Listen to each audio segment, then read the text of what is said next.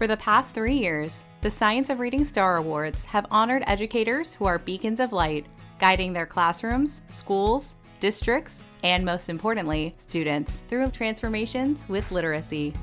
Now join us as we honor this year's winners at a special celebration event, which will feature celebrity keynoters and past podcast guests. Mitchell Brookins. Two years ago, one of my students as a school administrator came to me on the playground and he said, Mr. Brookins, I want to be like the other kids.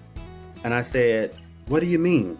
He said, Mr. Brookins, I want to learn how to read. And Malcolm Mitchell. When I scored a touchdown, they'd probably put my name in the newspaper. People probably tell me good job all around town. But when I finished one book, no one ever said anything. So which one am I more likely to repeat? Find out more information and register for the 2024 Science of Reading Star Awards ceremony at amplify.com slash Star Awards celebrations. That's amplify.com slash Star Awards celebration, all one word. We've had an amazing season so far, and with this season of gratitude, we want to extend our appreciation to all the educators who listen to the podcast and work in classrooms every day, impacting students across the world. We also want to extend our appreciation to our guests this season, who allow us to unveil the meaning behind the research, expand our knowledge, and dive further into the science of reading. We understand how important it is for students to review and extend what they've learned. And as students of the science of reading ourselves, we're going to do just that. We'll be extending and deepening our knowledge, and we can't wait to share the journey with you. We've come to the end of another great season on Science of Reading the podcast. This season, we hit over a million downloads, and we're well on our way to 2 million. We're so thankful to you, our listeners, and are excited about the guests we're lining up for season five. I mean, season four's lineup was like a Science of Reading Hall of Fame. Sue Pimentel, Julie Washington, Nadine Gaab, and others who continue to add to the body of knowledge we call reading science. They're helping us all learn more deeply about a range of topics related to literacy development. It's also that time of year when we're all a little more reflective and grateful for those who influence our lives. And I don't know about you, but my gratitude extends to these amazing guests who are helping us become more informed about the complexities and realities of learning to read. Here at Science of Reading the podcast, we thought it would be a perfect time to reflect on this past season and offer our gratitude for insights we've all gained because of the generosity of our guests. Listeners, you might not realize this, but each guest graciously gives us their time. No guest has ever asked us for compensation. They share freely and willingly so that you can further develop your own knowledge base and use that knowledge to impact your students and school communities. So let's step back and reflect on this season of great learning. It was a tough start to the year with the effects of the pandemic looming and the future uncertain. Shout out to all the teachers who welcomed students back to a changing environment with open arms and the determination to provide the teaching students needed to get on with the learning. During our episode with Sue Pimentel, founding partner of Student Achievement Partners and lead author of the Common Core State Standards for ELA, we talked about the pandemic and how it uncovered some instructional issues we maybe didn't think about pre pandemic. Listen in. On the one hand, the pandemic uh, led us to the fact that time is is a scarce commodity. It probably was always, but especially now with school closures and uh, things in and out and virtual learning and all the like, right? So there was that. Then there was mm-hmm. this sense of the the maybe silver lining, which is, ooh, let's it pulled the curtain back on the fact that we have some kids that are doing really well and there are other students who are not being served. And with this disruption we had to do things differently. So are there other ways for us to do things differently? Mm-hmm. and um, so when we were looking at that we, we had been in sort of our our, our, our cone or our silo and student achievement partners on like high quality instructional materials, which we still believe in, but there was also this sort of force out there, this um, new energy around personalization, which we really hadn't done much with, which we really hadn't looked at. And we said, mm. well, is there a way for personalization um, to work with high quality instructional materials to the benefit of students? So, in other words, the personalization piece could accelerate the literacy accelerators. And then also this new urgency around equity um, yeah. and this sense that um, we can't we can't you know and that's in the instructional materials and in any personalization we know some kids are getting the good stuff and some kids are not and are there are there ways for us to really attend to that so there was a sense that there were three parts coming together or really two parts coming together undergirded by equity which is uh, what is the core instructional program and what is personalization and how can they work together? Because there was a sense that personalization was over here. You either personalized or you had a core, and you never brought them together. Hmm. And and I think uh, you know when we had our original talk, I said I was a personalization skeptic. I you was. were. I was. I was, but I changed. I, I, I, I provided it's provided it's done in a way that supports and advances the right content yeah. and other things as well. I am also so grateful that she introduced us to the concept of literacy accelerators. If you haven't read the report, Reading as Liberation, an examination of the research base, you might want to carve out some time this holiday season to dig in. Here's a quick overview from Sue. Call them literacy accelerators because they have a massive, and I mean a massive research base uh, behind them. So what you need to know, and don't get scared about reading the report. It it it, it summarizes takes it was 500 studies, 500 studies, right? Yes. So um, there is support for foundational skills, which we've known for gobs of years now from right. the National Reading Panel report onward. Um, the importance of knowledge, um, building students' knowledge, which if you if you look at the research has been around for decades as well. So all of that research, how do we come to this? What do they know? What do we know about knowledge? Expanding vocabulary, which is very closely tied to building knowledge, but really important to focus on.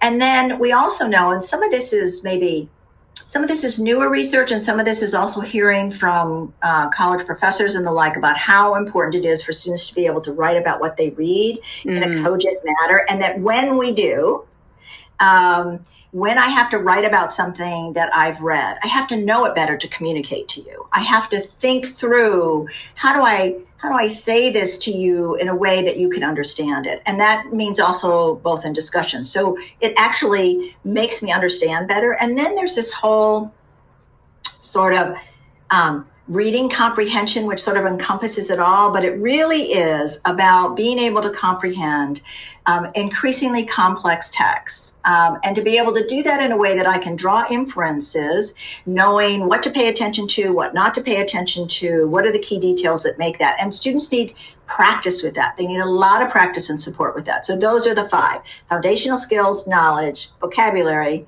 writing and communicating about what you're reading, and then this notion of uh, reading, uh, reading comprehension of, of complex texts. So, if you missed the episode or if you've forgotten about why Sue is no longer a personalized learning skeptic, you'll have to check it out. As with all our guests, she has so many interesting things to tell us.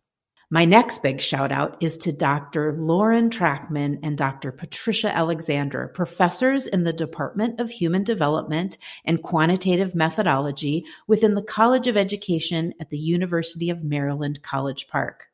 Our conversation explores ways in which teaching reading in print remains vital, even in the digital world. Listen in on a brief clip where they discuss some differences between print and digital and what we need to learn more about. I think the biggest takeaway is that students treat digital text differently as of now. They are not engaging with the text in the same manner as they are with a printed source. So that includes things such as rereading uh, important sentences or key details, or even as our more recent research has looked at, when they look at a picture and its caption in the text. it occurs differently as soon as you switch to a digital medium. That's right. Mm. That's right. Uh, yeah, I think the time issue has been a fairly consistent one. I think this issue about losing sense of there's a physical sense of where things are in a book. Yeah. One of the reasons, especially with the younger readers, the more that they're kind of, um, I think, influenced by the, the placement of information, that you have a lot of difficulties in that sort of way when you're uh, moving to digital. The uh, the digital too, and I was thinking about this based on the fact that you know those of us who have been in literacy for years know how important it is for parents to read to their children when they're young. Yeah. Right. Yep. The interesting thing about it is the in, um, a lot of kids who have this wonderful experience We'll talk about the intimacy of that experience. You, you, sit close to the parent, you're holding the books together, you know, you can point to things as you go through and that sort of thing. And there's a there's a physical sense to a book that is lost when you're reading on an iPad. Um, the other thing we know is so reading of that kind of intimacy uh, often occurs in evenings, just before a child goes to sleep. Mm-hmm. And we know now from the research that even the lighting on digital is very is is disruptive to like REM sleep. It yep. really affects you, and so that this is not even good for the child in some way uh, neurologically when they're starting to read. So there's a lot of things that are being picked up about this. Now let's be clear: the the kind of suggestions we would make both to parents and teachers. There is the fact that digital is not going anywhere. It's it is an expedient sort of thing. Right. Um, it's it's uh, convenient. I can't carry a library with me when I travel as, as you do. So what do I do? I have everything loaded up on my um, my iPad. But but what are we trying to figure out is under what conditions is it better to read in paper than digitally? And how do we even improve what if you're going to read digitally? What is it you should do to improve your comprehension? I'm sure we'll be hearing more about this fascinating work. And in the meantime, re listen to this episode and think about how you approach print and digital reading differently. But wait, though, can you even believe that we were able to grab some of Dr. Julie Washington's time? Dr. Washington is currently a professor in the School of Education at the University of California, Irvine, and a speech language pathologist, a very busy woman. In this episode, we cover a lot of ground related to linguistic differences. And the first question I ask was how language variety relates to the simple view of reading. You know, that hasn't been something that's really been looked at systematically. But if we think about how one of the things we have learned about um, African American kids when they're reading is that the similar to bilingual kids actually that the cognitive load that they are faced with is pretty difficult and so we see that what we mean by that is they have a lot of work to do to mm-hmm. even get to the text mm-hmm. and so coming from a language variety that's so different from um, what you are going to be asked to do in text is still English, but there's a lot of there are a lot of differences in morphology and phonology and syntax that kids really have to um, kind of bring together and integrate in order to become readers. You know, an early study that we did um, when I was at Michigan, we used the Gray Oral Reading Test. So we had kids reading out loud because we wanted to see how dialect impacted reading. Mm-hmm. And so these kids were eating, reading this text aloud. And of course, they were using dialect, even though it was standard English text. But the most interesting thing was that as they got to the penultimate paragraph, just as they were going to end the test because it was getting harder, they abandoned trying to code switch. And so there was a lot of dialect. And so what it meant for them was that in order to hold on to the text and the meaning, they had to abandon trying to uh, maintain the structure. And so it was interesting, but what it means for assessments is the accuracy scores were lower because now there's all this dialect in there and it's not a true representation of what was on the page. The fluency scores were lowered because mm. now we've got you kind of slowing down and trying to figure out the text And then there was the comprehension scores. They couldn't answer the questions. Sure. And, and so we, what we saw with that study was that these kids were doing a lot of work to get to the true representation of general American English in text. And that in so doing, they were um, using up their resources. Hmm. And so when you got to the end goal, which was meaning and comprehension, we lost that. So we saw kids who were really able to decode the words and read the words on the page, but who had expended so much um, energy doing that that they couldn't answer the questions. There's so much information in this episode. It's a must listen. She helps us understand the importance of embracing language variety and to see that variety as a difference, not a deficit. Listen to her challenge. We have a tendency in this country to pathologize differences. And so when we see a child or an adult who's doing something different and they're struggling, we assume that the struggle is a result of the difference. That's yeah. pathologizing the difference. And so we don't want to do that here.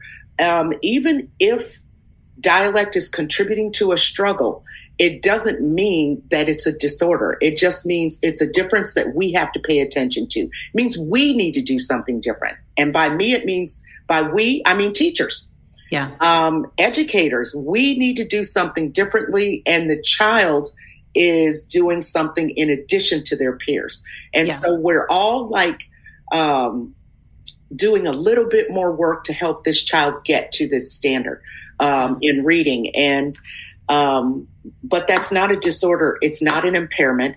It is a difference. This season, we also tackled how to support our learners who are just acquiring the English language. I am so grateful for Elsa Cardenas Hagan, who joined us to share her depth of expertise on just that topic. She's a bilingual speech language pathologist, a certified academic language therapist, and the director of Valley Speech Language and Learning Center in Brownsville, Texas. If you're not familiar with her work, this episode outlines what she's learned and accomplished during her tenure. The episode ranges from important reports and resources to help support English language learners, how structured literacy is a highly effective approach as they acquire the English language, and practical strategies teachers can employ even if they don't share the same language as their students first of all, know about know about the English language and teach it. Uh, you know, teach it in a way that really does cover all those aspects of um, of developing you know not only those foundational skills but thinking about you know the the the the language the comprehension the world knowledge but the other thing is like i said uh, you know when you have these students that speak these other languages so I go and I investigate. Okay, let me think about and you know and families are our partners as well and oftentimes you know that's what i say mm-hmm. they are our resource and so as we they're intimidated by the school setting and um, so let's bring them in and let's you know really get them to help us and um, to understand you know their child better but it really does take us the time. If you spend time up front understanding more, and then it makes you being able to deliver, then the children will respond because they had something to connect to. And I just think about that, you know, we speak, they have all these different languages. Well, you know, I can be prepared. Like, oh, okay. And maybe there's not a connection to be made. Maybe there, that sound doesn't exist, but is there something that's similar? And I always, I talk about in the book, I talk about approximations and, and how you can get around uh, that as well. And, and the other thing I, I talk about is, you know, I'm also from the point of, you know, uh, speech and language how children process the sounds and how they produce the sounds will be how they read and write and spell them.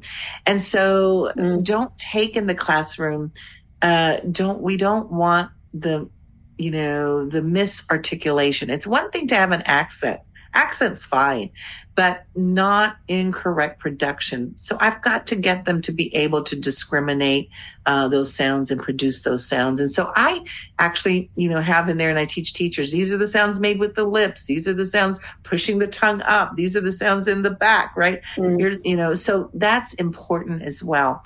And don't be afraid because you don't know the language. You will be amazed. So, what kind of connection can I make at the sound level? What kind of connection can I make at the word level? What kind of connection can I make at the vocabulary level?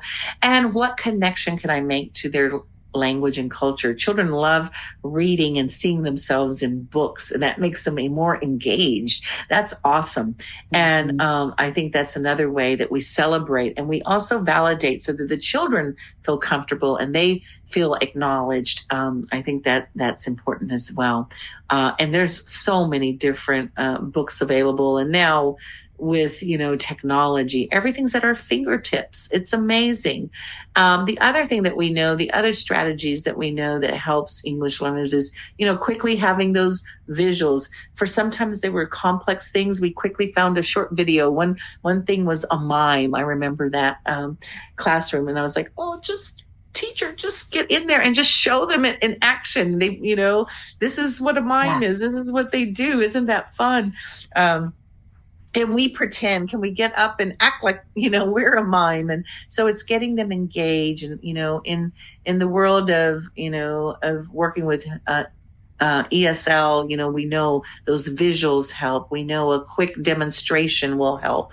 All of that is just as concrete as we can make it. The other thing that we take advantage, and I want to talk a little bit about vocabulary, and and I give the example of the simple word of run, and oftentimes, uh, and Isabel Beck writes about uh, in her book about you know words that are basic, common, everyday words, and um, and then words that are academic words and words that are mm-hmm. academic but they're very narrow in their scope. But what I want to say is, for English learners, you're going to work on the academic words, the tier two words that you know um, are recommended. But we also need to address tier one words in more depth and the simple word of run, all right, I came up with 45 different definitions. All right. So you run your mouth, you know, all these sayings, right? You run amok, uh, oh, you yeah. know, you run yes. a temperature, right? You have a dog run, right? And so you run, um, you run the governor's campaign. Um, so, so when we think about even simple words can have so many multiple meanings and as students who are learning English as their second language, they haven't had the same opportunities. So let's bring those opportunities in there and let's not only know about, you know, the, what they call the breadth of words, but also their depth. Check out the show notes for that episode, also included here, and gift yourself a copy of her book, Literacy Foundations for English Learners. At one point, I had three copies at my house. We'll be right back. My name is Rachel McCauley, and I have been passionate about teaching reading for the past 23 years, ever since I left the credential program at San Diego State University. I've been teaching first grade for about 23 years and just moved to second grade. And I have been fascinated by how children learn to read. It's almost like magic. Sometimes I wonder if they even need me, if they can learn the skills on their own. I thought I was an expert on teaching reading. I had gone to Wright Group trainings. I had followed the philosophy of Fountas and Pinnell. I had done my own research, read countless articles. The Science of Reading podcast has reignited my passion. It was kind of laying low for a number of years. As I said, I thought I was doing everything well and I probably have done some really great things in my reading instruction. I certainly had many students that were at or above grade level when they left me. But now, after following the Science of Reading podcast, I think I could do it better. I have been using it to formulate ideas of how to improve my reading instruction with my students. It's not an easy feat because I'm having to rethink a lot of things I believed were the best practices. the science of reading has been very influential in that. In fact, it's even planted the seed of the possibility of me entering a master's program so I could become a real official expert. I love teaching reading, and I want to learn everything I can about it so that when those students leave and go to the upper grades and the reading gets harder, they won't slip behind.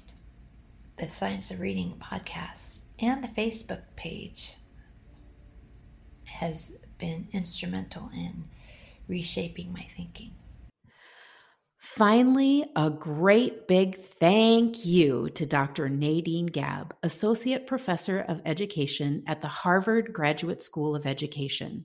Her work focuses on typical and atypical learning trajectories from infancy to adulthood.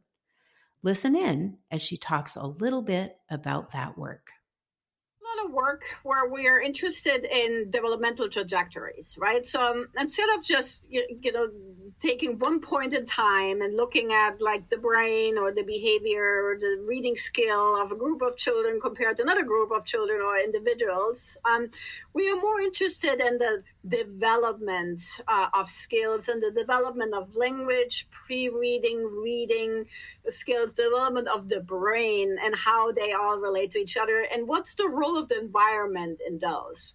So uh, a lot of the work we do is follow kids over many, many years, and then see, you know, what are their trajectories in terms of uh, development of these skills as well as the brain, and when does the trajectories diverge between the children who subsequently struggle with learning to read versus the ones who are not struggling with learning to read.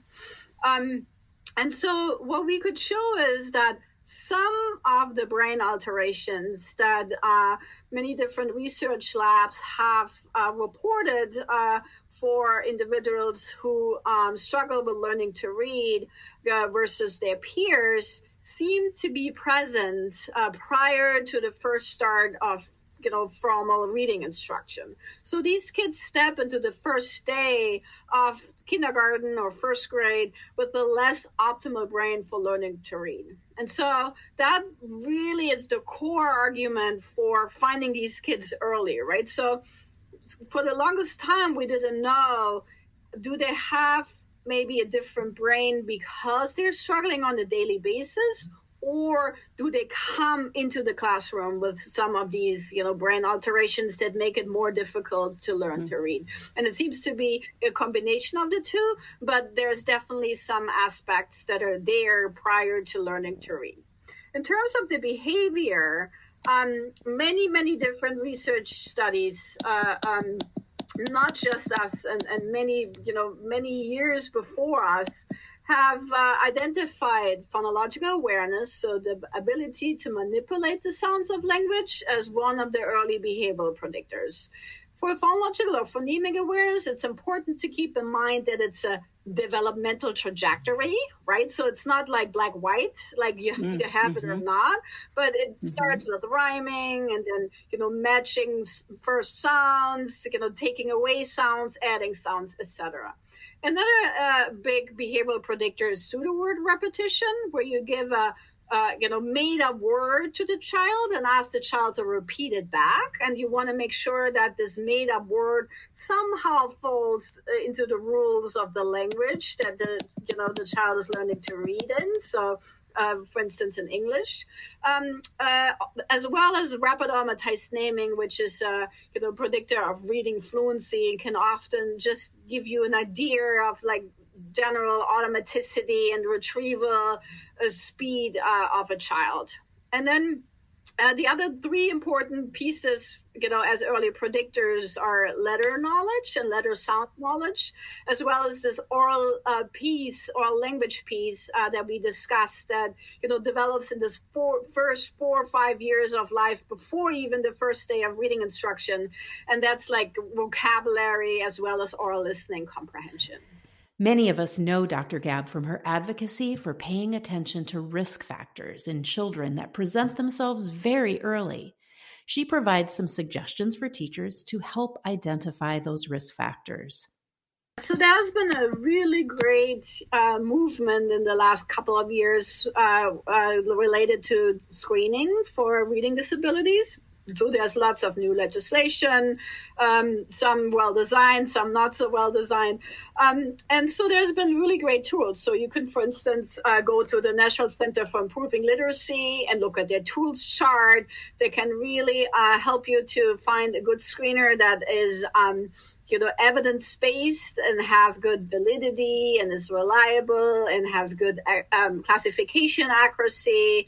Um, but um, you also want to think about the whole approach, right? So you, you don't want to just screen the whole world and then, or your whole district and then don't do anything about it. So you need to really keep in mind, like good screening needs to be followed by good evidence response to screening.